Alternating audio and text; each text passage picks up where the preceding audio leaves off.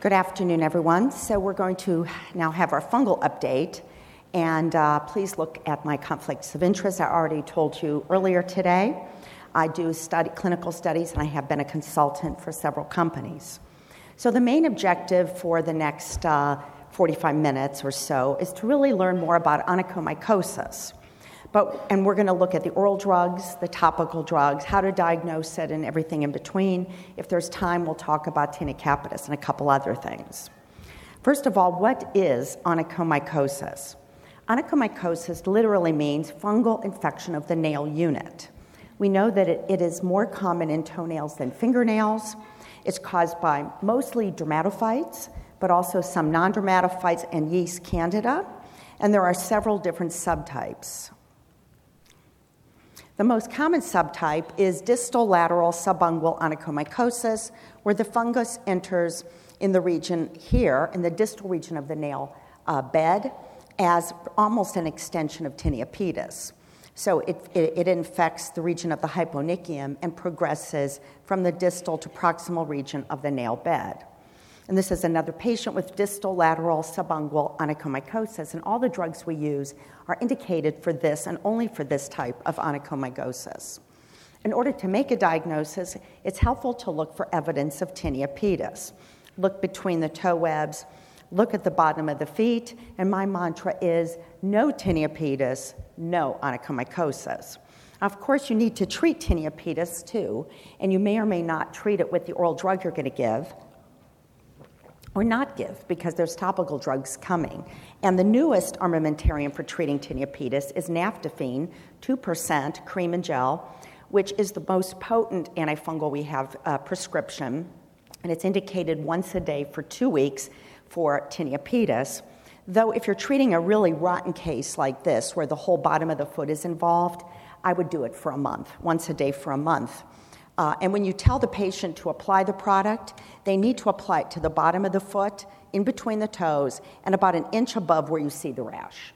So not just where you see it, but go about an inch above there. So you cover the whole area.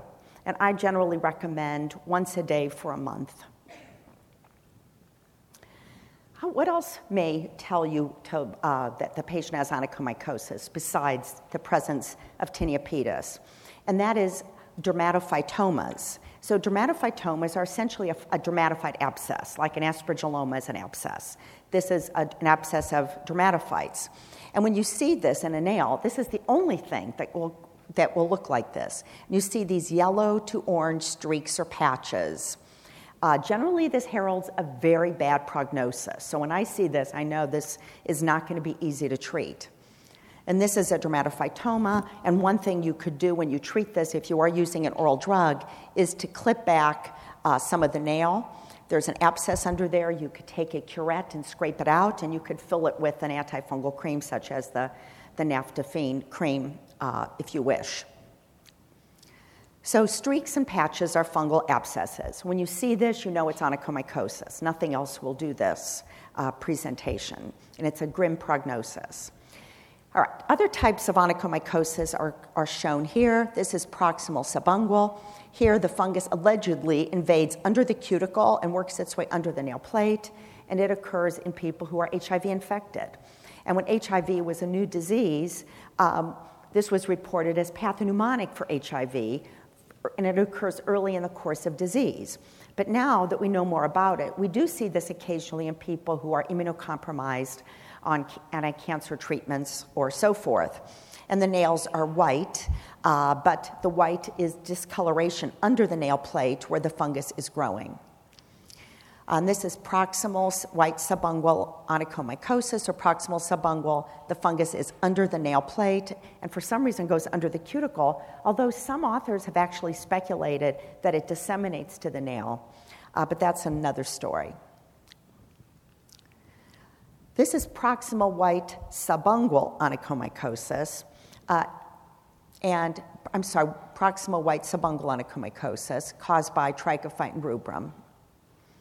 And uh, I said already it's indicative of H I V and it's difficult to treat. White superficial onychomycosis is shown here. Here the fungus, this is white also, but if you take a fifteen blade, you can scrape the white off. unlike the other one where a fifteen blade would not scrape it off, so it's external. And what happens here is the fungus directly penetrates the nail plate. And one dermatophyte can do this, but mostly non-dermatophyte molds. So you see a white nail, you say, hmm, it's leukonychia, you can take your fifteen blade, scrape it off. That might cure the patient, but I usually use a topical antifungal in addition to cure the patient. So you could scrape it, use a topical antifungal, or both. And it's caused by one dermatophyte, Trichophyton mentagrophytes, and some non-dermatophyte molds. And those are the types of onychomycosis. White superficial, however, if you don't treat, can progress to a totally dystrophic nail. So the patient walks into you with a thick, ugly toenail, and you have no idea that it was white superficial onychomycosis, but they would grow a non-dermatophyte mold, and that's going to be harder to treat. There are, there are other non-dermatophytes that can cause onychomycosis. They come up occasionally, and I have colleagues frequently email me and say, hey, I grew this in a nail. Is it significant? And some of them are, some of them aren't. Uh, Scopulariopsis, Scytalidium are definitely significant. You're welcome to email me if something is growing in your nail and you don't know what to do with it, because often it's a contaminant. Uh, this is Scopulariopsis. It's a beautiful fungus. Actually, it's quite pretty, but uh, maybe if you have it in your nail, you wouldn't think so. This is Scytalidium dimidiatum. This can also cause tinea pedis. So it's a big, big problem. We don't see it in the U S too often, but it is seen in certain parts of the planet, particularly the Southeast Asia, Thailand is quite common. This is Candida onychomycosis, where Candida can actually invade the entire nail plate and cause almost a granuloma under the nail in patients with chronic mucocutaneous candidiasis. All right, so how, now you saw the clinical presentations of onychomycosis. How do we diagnose it? You diagnose it by doing uh, your clinical presentation, but I like to have confirmation. So you can do a K O H, which I find very onerous to do. You might be better doing a P A S stain and clipping the nail and sending it to your dermatopathologist and ask for a P A S. Be careful if you uh, use P A S, because you need the dermatopathologist to tell you that hyphae are seen, hyphae, because if they see quote unquote spores, I don't know how to take that, because that could be junk. You don't know what that really is. I like them to see hyphae, parts of hyphae. Uh, a fungal culture is ideal, because then you know exactly what you're treating. And probably in the next few years, P C R analysis will be done, and a probe will be just put in the specimen and it'll come out what the organism is. But we don't have that readily available now. This is a positive K O H using a fluorescent microscope.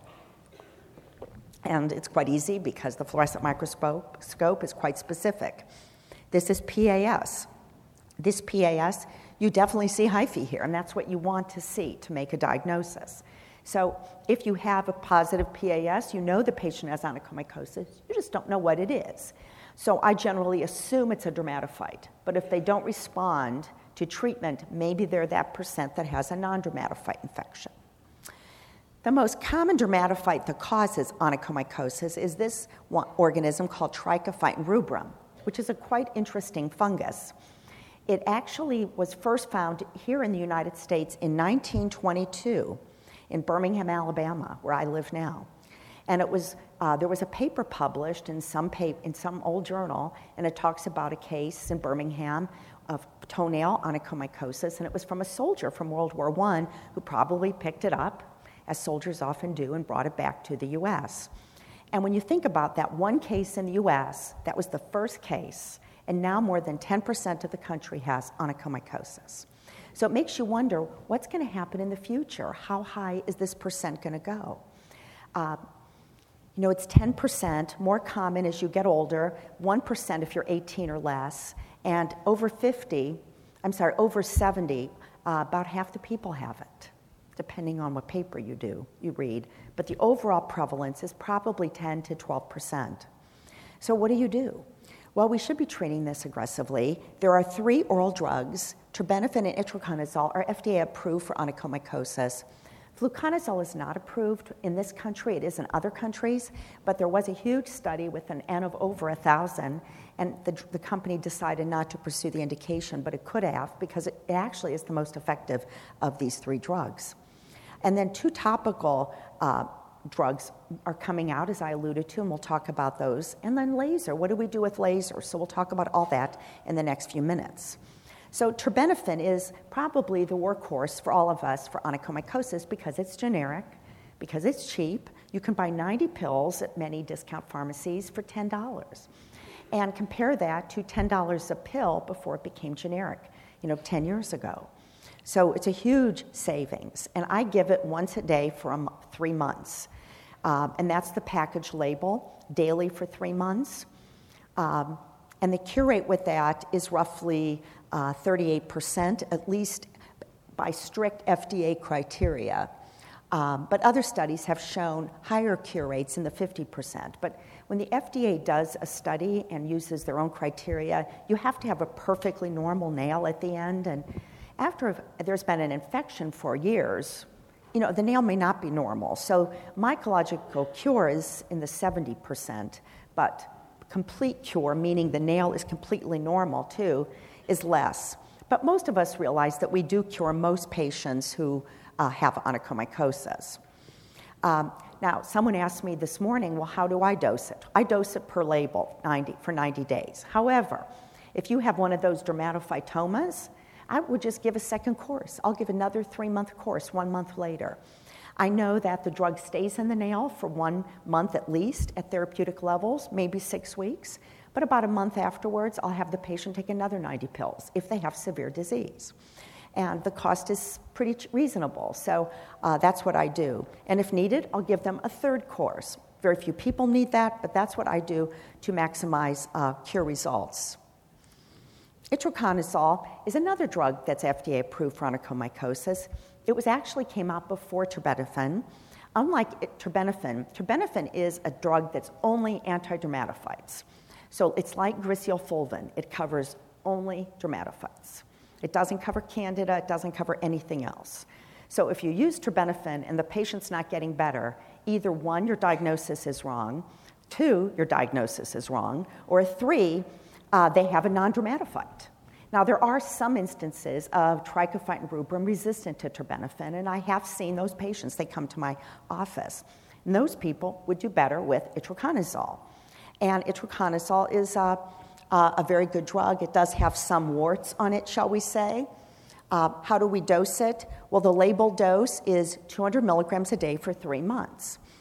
Uh, also, if you use it for fingernails, it's four hundred milligrams a day for one week, one week a month for two months, or maybe three months. But most of us, uh, because of pharmacoeconomics to save money, use four hundred milligrams a day for one week for the first month of four months for most patients. It's off-label, technically, but it is um, verified by many studies published in the literature.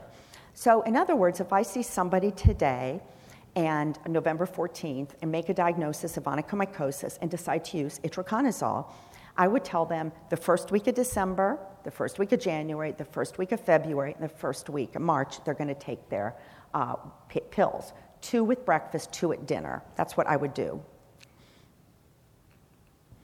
Uh, the cure rate per label is fourteen percent, low. But again, there were very strict criteria, and other studies have shown significantly higher results, and I think that's important to emphasize. There are drug interactions with itraconazole. Um, so when you give it one week a month, I think you have less drug interactions because you're only on drug for one week. The biggest problem, practically speaking, is the statins, and so many people take statins. So what happens if you take statin with itraconazole is the level of the statin could increase, and statin toxicity could be uh, clinically shown as muscle issues, rhabdomyolysis. So what I have patients do is just not take the statin the week they're taking the itraconazole, if that's okay with their primary care physician. But there are drug interactions, but the biggest is statins. It's also contraindicated in patients with uh, certain heart problems. Uh, I think it's something you should be aware of. It's extremely rare, but nonetheless, it can... Um, Uh, does have a negative inotropic effect in some patients. So when do I select itraconazole, given the fact that it's more money than um, terbinafine? Well, anyone who failed terbinafine, that would be what you do next.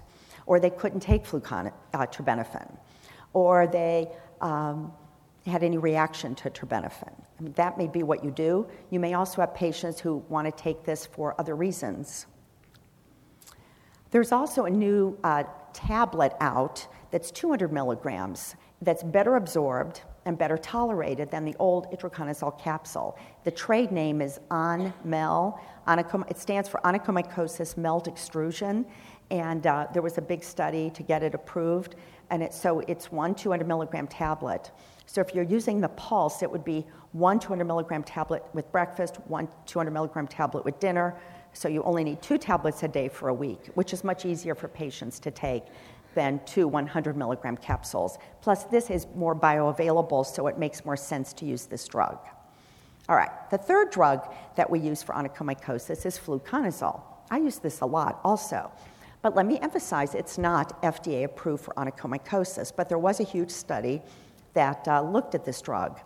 And the study looked at it one day a week, not for four months, but it continued on until the nail's normal.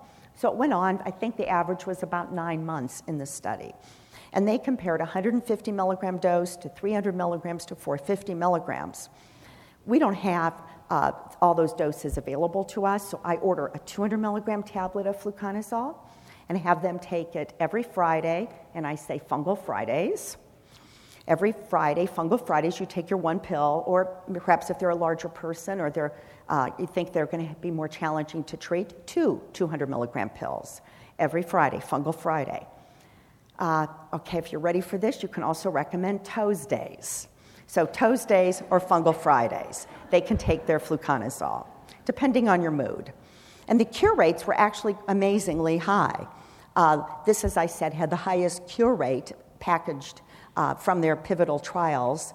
Um, the four hundred fifty milligram dose was higher than terbinafine, but it's not F D A approved. The paper was published in the J A D. Richard Scheer was the key, uh, first author.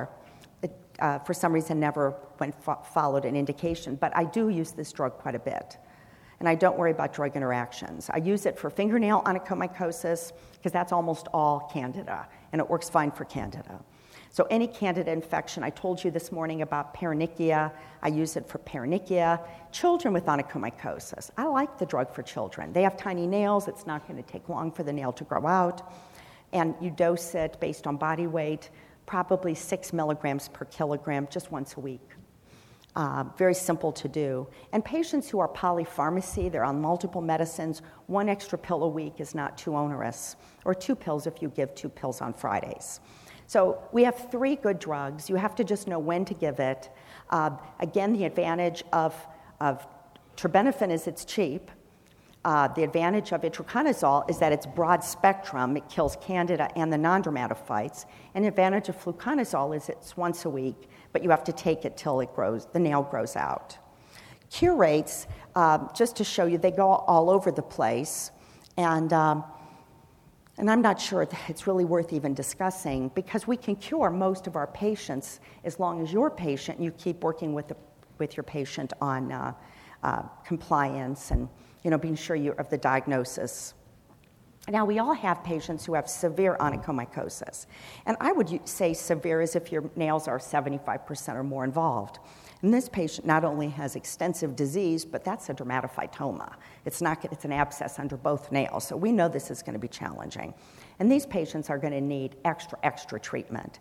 So I would use two or three courses of terbinafine. I would, if that isn't working, you can do itraconazole for several pulses. A pulse would be that week, one week a month.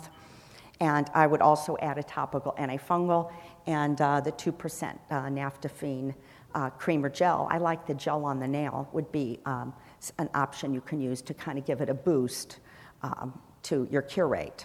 Laboratory monitoring. So do we do laboratory monitoring? I do. Um, I do for all three drugs, oral drugs. I think it's reasonable to get a C B C and hepatic panel before starting.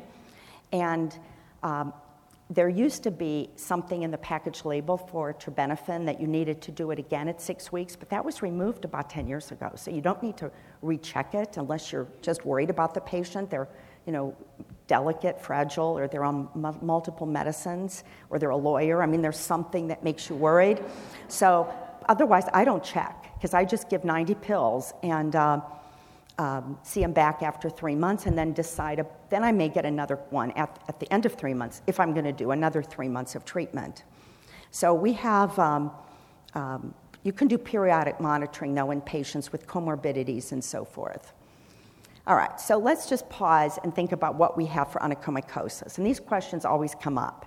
First question, is it of any value to use systemic antifungals for onychomycosis? So there's doubting Thomases out there that say, don't bother, don't treat it. And I'm going to say, yes, we can cure patients. And you don't want to have a persistent infection in your nail, which could lead to recurrent tinea pedis, cellulitis, and other complications. So there's a lot of reasons to treat. The second question I get, is the labeled usage the best treatment protocol? I'd say for terbinafine, yes, but for itraconazole, no. I think pulse dosing is better. There have been higher cure rates with pulse dosing. It's easier for patients because it's cheaper. You're taking less pills. And fluconazole is already off-label, so um, when you use fluconazole, you will, you're using it off-label. And I tell people that, but um, it's quite effective. All right, so those are our three oral drugs. Now let's think, well, what else do we have? And there's a lot of patients out there that for some reason just don't want an oral drug. They say, I don't want to worry about anything. My doctor tells me it's going to bother my liver, or they have something that makes it contraindicated for an oral drug. So there are topical therapies coming out. So let's look at the two topical drugs coming out.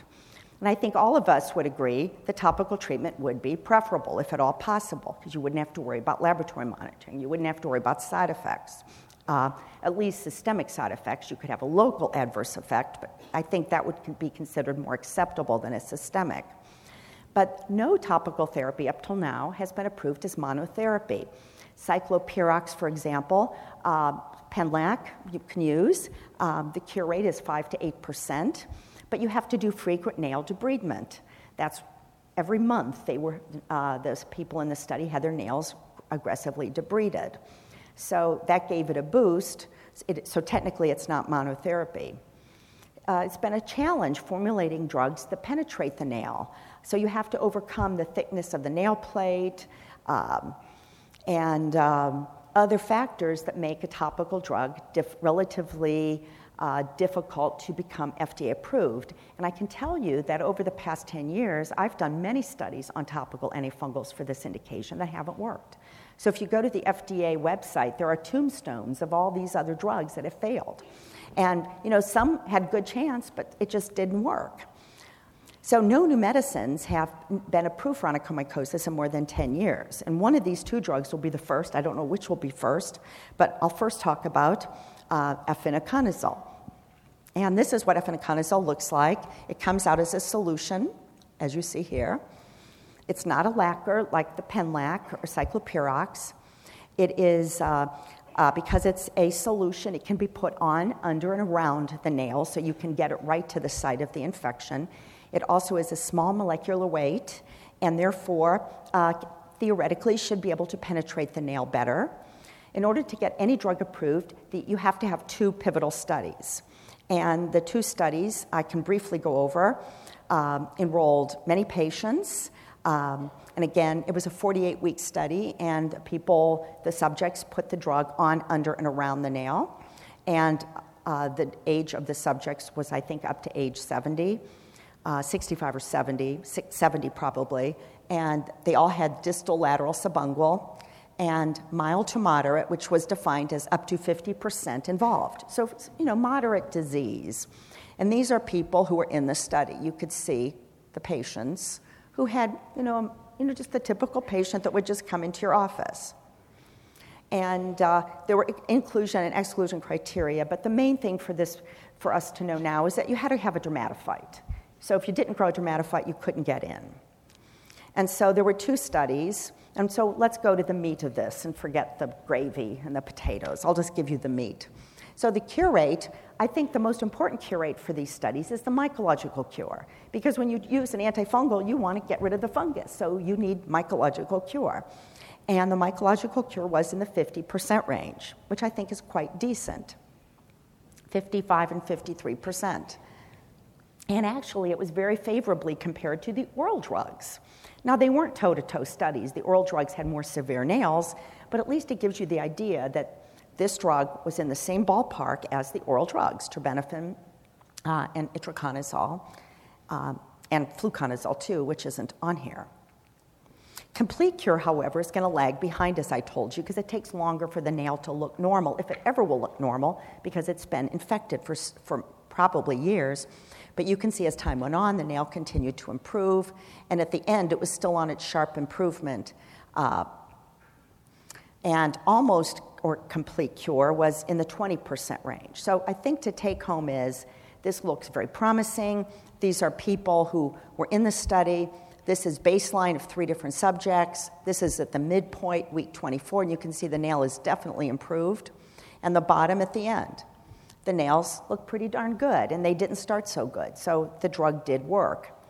An almost complete cure, to me, meant, well, if they treated another month, they probably would have been cured. And you could see this nail was really wretched. That's pretty wretched. And at the end of the study, there's just a wee bit left, wee bit left, and probably another month uh, would have been one hundred percent cured. So that drug, I don't know when it's coming out. I'm betting six months, could be a year. I don't know. But I'm telling patients that we have two drugs coming out, and whichever, um, you know, whichever one you end up using, whichever comes first, we'll probably be giving to our patients as soon as it's out. The second drug is a, is a unique uh, molecule. It's called, the generic is tavoborol, tavoborol. And if you look at this structure, it's a very, another small molecular product, smaller than the previous chemical, and it has a boron in it. We don't have anything else with boron in it, which makes it kind of interesting. And this drug was selected because of its broad, its broad spectrum. It's effective against dermatophytes, candida, and non-dermatophytes. So it was broad spectrum, and they compared it with other similar drugs. And also it was selected amongst other drugs because it penetrates the nail, and they were using Penlac or ciclopirox as the comparator, two thousand two hundred forty times more than ciclopirox. So, yeah, it seems like it's broad spectrum, it penetrates the nail, it has a good chance to work. And uh, in the phase two studies, the nails um, were growing up beautifully. Baseline, three months, uh, six months, and that nail would continue to grow out. Another baseline, six months, three months, the nail continued to grow out. The phase three study uh, had results similar to the prior study I reviewed. There were uh, two studies done. One had six hundred patients. Both had close to six hundred patients. And like the previous study, it was a double-blind study. This, it was done in the U S and Canada. And uh, it, the drug was applied on and around the nail, like the previous study. And like the other drug, it's a liquid. So we have two solutions, which I think is a nice thing to do, because that way you can get it un, under, around the nail and get into those nooks and crannies that uh, where the fungus is lurking. And so the uh, screening and then the treated, the bottom line is um, it, there were two studies, forty-eight weeks, and the cure rate was in the thirty percent range. Um, And clear, almost clear, like the previous study, was in the twenty-some percent range. So both drugs showed efficacy. Uh, both are very exciting. We just don't have them out. But you should know that they're coming, and maybe by the A A D meeting in March, we'll know more about the data. And these are subjects in the study. So baseline, really wretched-looking nail. And at the end, this nail's about normal. That was only day three hundred, so it wasn't at the end. Baseline, six months, and at one year, the nail was normal. Baseline, six months, here's a year, a normal nail. Baseline, you can see the, the pattern here. These, you know, you are, they really are working. So both these drugs are, are effective. Uh, I think that's the point I want to make. Both will hopefully come out next year, which will be good for our patients. There's a third drug that's being studied called luliconazole. Um, that's just, you may hear about this drug, so I'm mentioning it. It's just in phase two now, so it has a long way to go. All right, next I wanted to just mention lasers for onychomycosis. And the reason I'm going to do this is because everyone here probably gets asked about lasers. So let me give you the latest in, uh, information. Uh, first, we'll talk about a device, P D T. P D T does work in onychomycosis.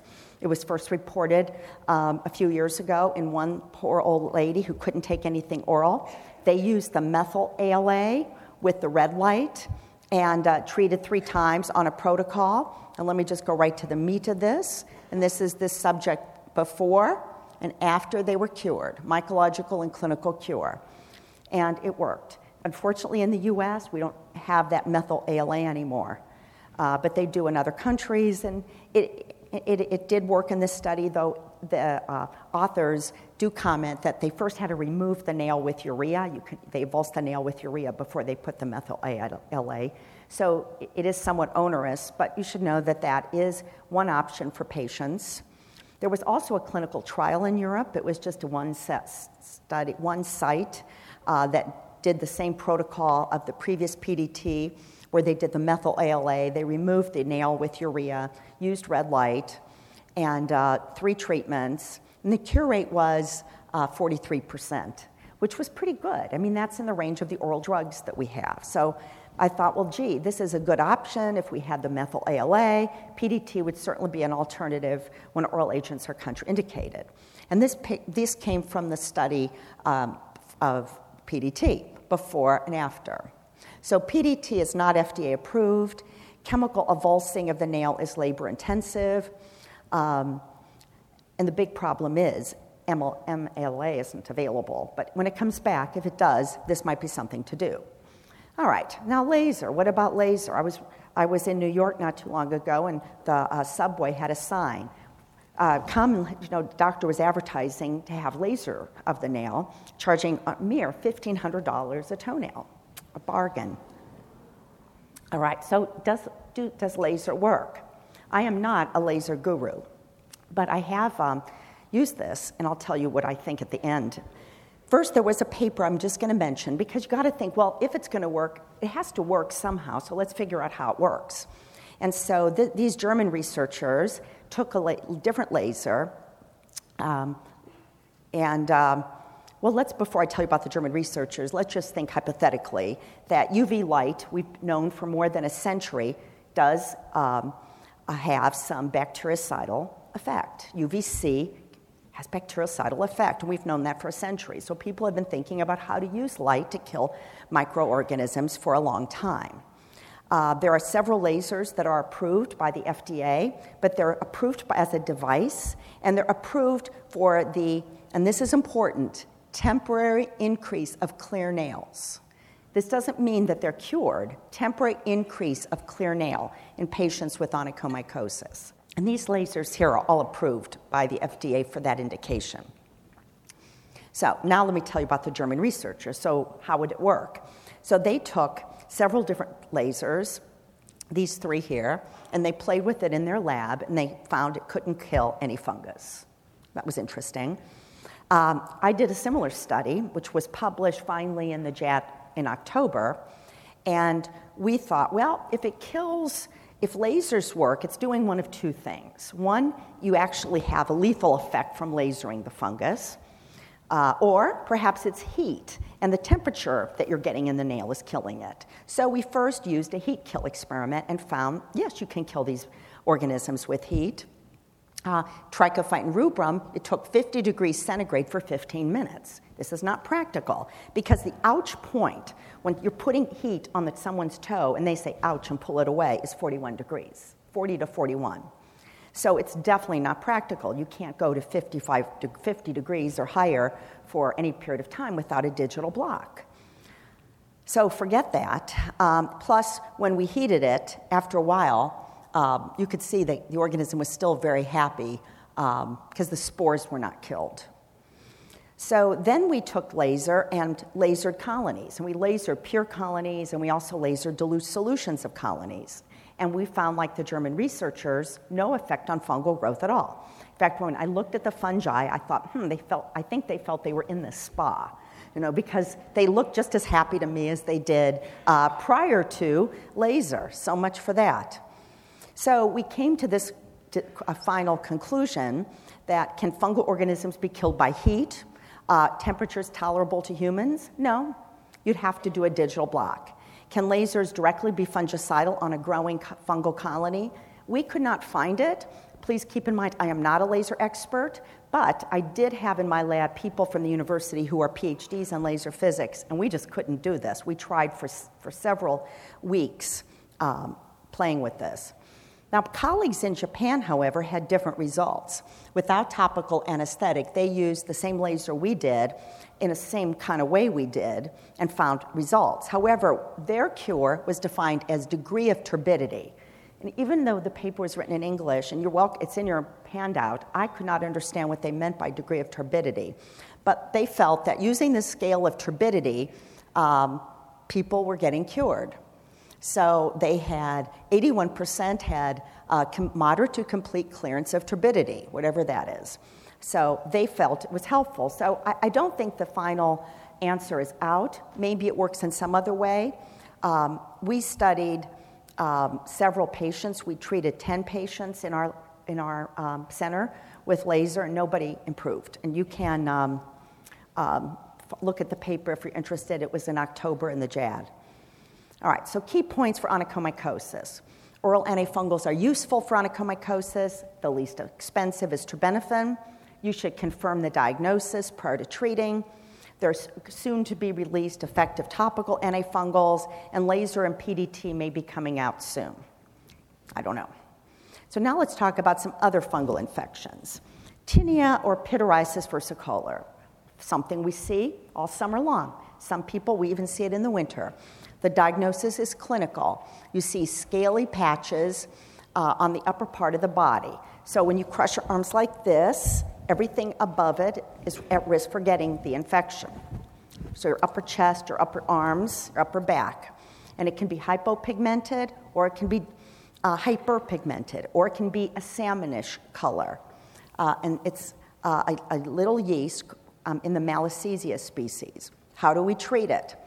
Well, the topical antifungals are uh, probably used the most. Ciclopirox, ketoconazole would be the two best ones from my experience to treat uh, to treat tinea or pityriasis versicolor.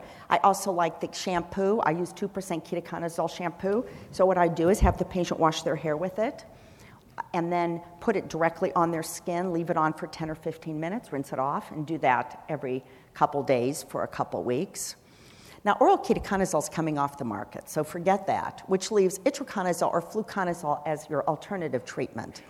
And itraconazole, two hundred milligrams a day for five to seven days, is a wonderful treatment. And uh, I find it's very effective. Or you could use fluconazole, two hundred milligrams a day for five to seven days. And I, you could do a two-prong attack, the oral uh, plus the topical, so you ha- have extra coverage. But ketoconazole is leaving the shells.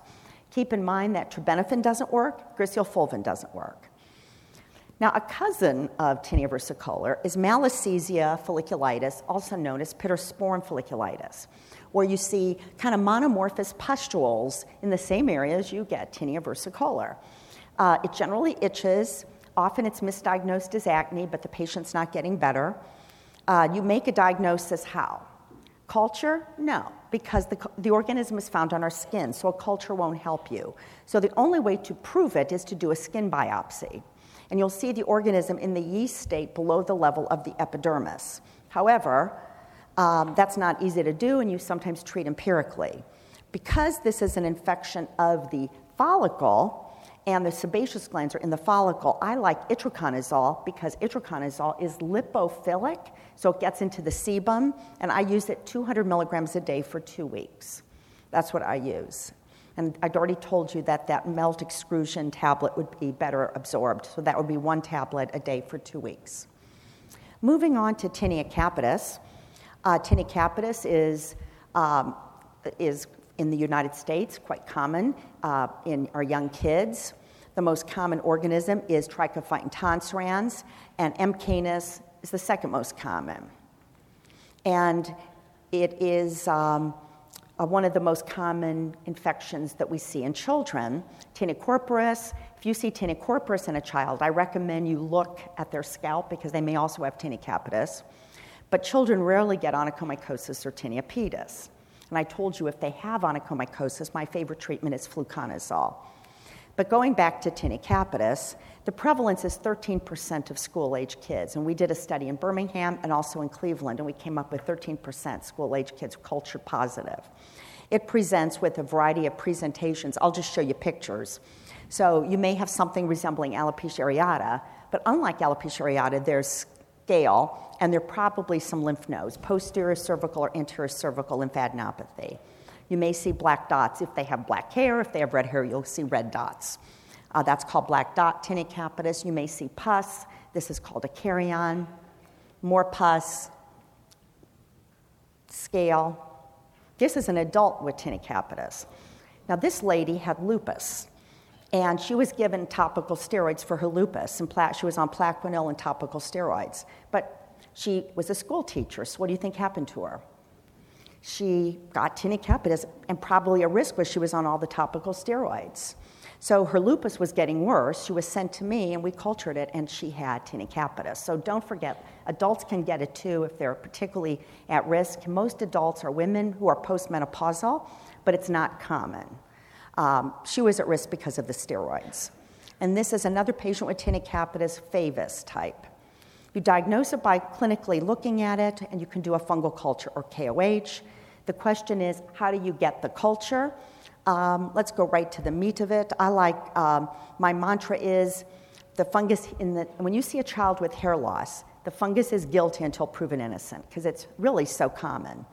So what I like to do is something non-threatening. You can use a t- toothbrush, a sterile toothbrush, to because that's, no one's gonna, no child will be afraid of you holding a toothbrush. Or you could do a four by four that has saline on it, or a Q-tip, a culturette that you might send to the mic to your uh, bacteriology lab.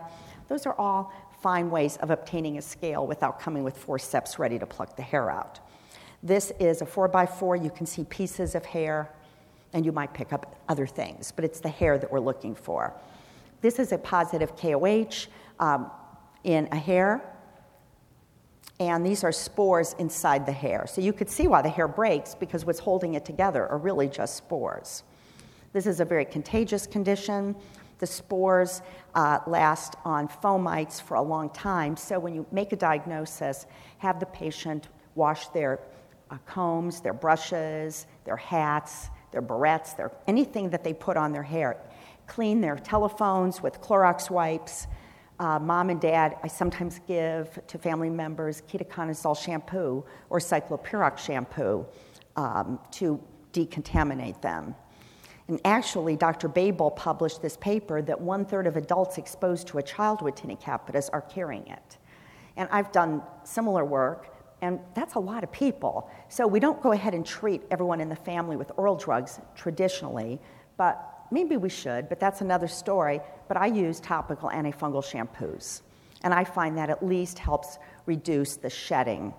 And then I like to put a topical gel on the scalp uh, to immobilize the spores so the patient is less infectious. So you could use naftifine gel or, or cyclopirox gel on the scalp um, to reduce infectivity. And as a sidebar, you'll frequently get teachers who'll say, well, what do I do with the child? Are they contagious? And I write letters back saying, no. Okay, because the way I look at it is by the time the child sees me, they've already infected their friends and family members and other people's friends and family members. And then you give them an oral drug, which is starting to help. They use the antifungal shampoo. They put the antifungal gel on their scalp. So they shouldn't be shedding. Okay, that's that's where I come from. And you hate a kid to not go to school because of this. Uh, so griseofulvin is the gold standard. Uh, the dose is fifteen to twenty-five milligrams per day. It's a high dose. Should it still be the standard? Um, I don't know. I don't use it as much anymore. The advantage is it's a liquid. The disadvantage is it's not easily to get anymore. In Canada, they don't make it. And there's people who are allergic to griseofulvin. Keep in mind, whatever drug you give, patients may get what's called an interruption, which is short for dermatophytid, which is a rash that occurs usually on the scalp and works its way down. So you give little Johnny here um, something for tinea capitis. Two days later, Mom calls, well, little Johnny has an allergy. Ideally, you see the patient back because if you see these lichenoid pinpoint papules that start here and rain down, it's not an allergy, it's an interruption, which is some hypersensitivity to killing the fungus, which is actually quite common. And I just give them hydrocortisone cream and say, this is good, the fungus is dying, that's why you're getting the rash, you don't need to stop. Uh, you really need to be sure your dose is high enough, twenty to twenty-five milligrams per kilogram, otherwise you may have failures. And there are true griseofulvin failures. I uh, would recommend fluconazole and terbinafine, um, and let me just go to the meat of it. Um, fluconazole and terbinafine could be used. Uh, terbinafine is F D A approved, fluconazole is not. But there was a big study uh, looking at this with an N of over a thousand. I did. I was an investigator for the study, and um, it worked fine. And the dose was six milligrams per kilogram per day, and they compared three weeks to six weeks. So I used six weeks of fluconazole, six milligrams per kilogram per day, as an alternative to uh, griseofulvin. And uh, let me just go right to the meat here. Um, Terbinafine you can give too. Uh, terbinafine did get F D A approval. It comes as these granules. Frankly, I can tell you I don't order the granules. I order generic terbinafine because it's so cheap. And you give it based on body weight. And I treat for six weeks, although um, uh, you might be okay with a little less. Uh, it was a sliding scale, but um, comparing griseofulvin to terbinafine, let me just go right to the meat. And um, let me go to the meat of it. But the bottom line is, if you weigh uh, over thirty-five kilograms, it's it's one tablet, a two hundred fifty milligram a day. If you weigh twenty-five to thirty-five kilograms, it's a half a tablet, which is one hundred twenty-five milligrams a day. If you weigh uh, under uh, twenty-five uh, ki- uh, kilograms, um, I usually give Uh, a quarter tablet alternating with a half.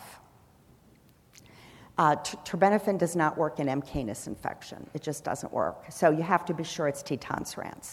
Fluconazole is broad spectrum, so if you're not sure what it is, I do like fluconazole for this indication because it works for everything, and uh, it's, it's reliable and safe. I don't check blood work with fluconazole. I don't. I, it's a very safe drug. It's F D A approved for children. When you when I go um, into the N I C U, there's lots of little babies on higher doses of fluconazole um, I V that I'm giving my patient who's healthy orally. I think it's a very safe drug. I'm very comfortable not checking blood work. When I give terbinafine, I worry a little more. I might check blood work. Our pediatric dermatologist uh, does check blood work at times, but not all the time. So you just have to see what your level of worry is. Um, you should go look at other pa- people. I go on Fungal Patrol and look, this is the mother of an infected child. I asked the mother, do you have anything? Oh, no, no. But when you lifted up her hair, she had scale. And I said, okay, so what's this? Well, I have dandruff. She had a little more than dandruff. She had tinea capitis. So she really needed an oral treatment. So, and I think that explained why little Johnny came to me with f- frequent relapsing tinea capitis. And tinea capitis is not for kids. This is an eighty-eight-year-old woman, eighty-eight, who had all these pustules in her scalp. She had it on her face. She had losing her hair. She was beside herself in her final days. Her life's miserable. She had this for more than a decade. She had been on antibiotics orally. Someone gave her prednisone. Nothing was working. She was. I, I, so what I did was, well, I saw pustules, so I did a bacterial culture, I did a fungal culture, and I did a biopsy. And uh, two days later, the biopsy came back first, and it showed uh, tinea capitis. Then the folk culture confirmed T. tonsurans tinea capitis, and she was treated successfully. So, uh, onychomycosis, so that's tinea capitis. I already told you about onychomycosis in kids, and I use fluconazole. Tinea corporis in kids, risk factors are tinea capitis. That's tinea corporis, tinea corporis. You can pick a topical and a fungal. I like the... Uh, Uh, naftifine, I like ciclopirox. And you can consider oral drugs too, depending on the particular patient. If you have wrestlers, I like to use ketoconazole shampoo as a body wash. You don't want terbinafine orally if they could have M. canis. And these are the three drugs I use the most. Uh, ciclopirox and naftifine, and either iconazole or ketoconazole cream as the azole, depending on what comes up green light when you go to their um, to their Uh, when you do your electronic prescribing. All right, key points for tinea capitis: you need to confirm the diagnosis prior to treatment. Oral therapy is required, add adjuvant therapy, and we talked about topical therapy may be useful in kids with tinea corporis and also useful in onychomycosis. So thank you very much.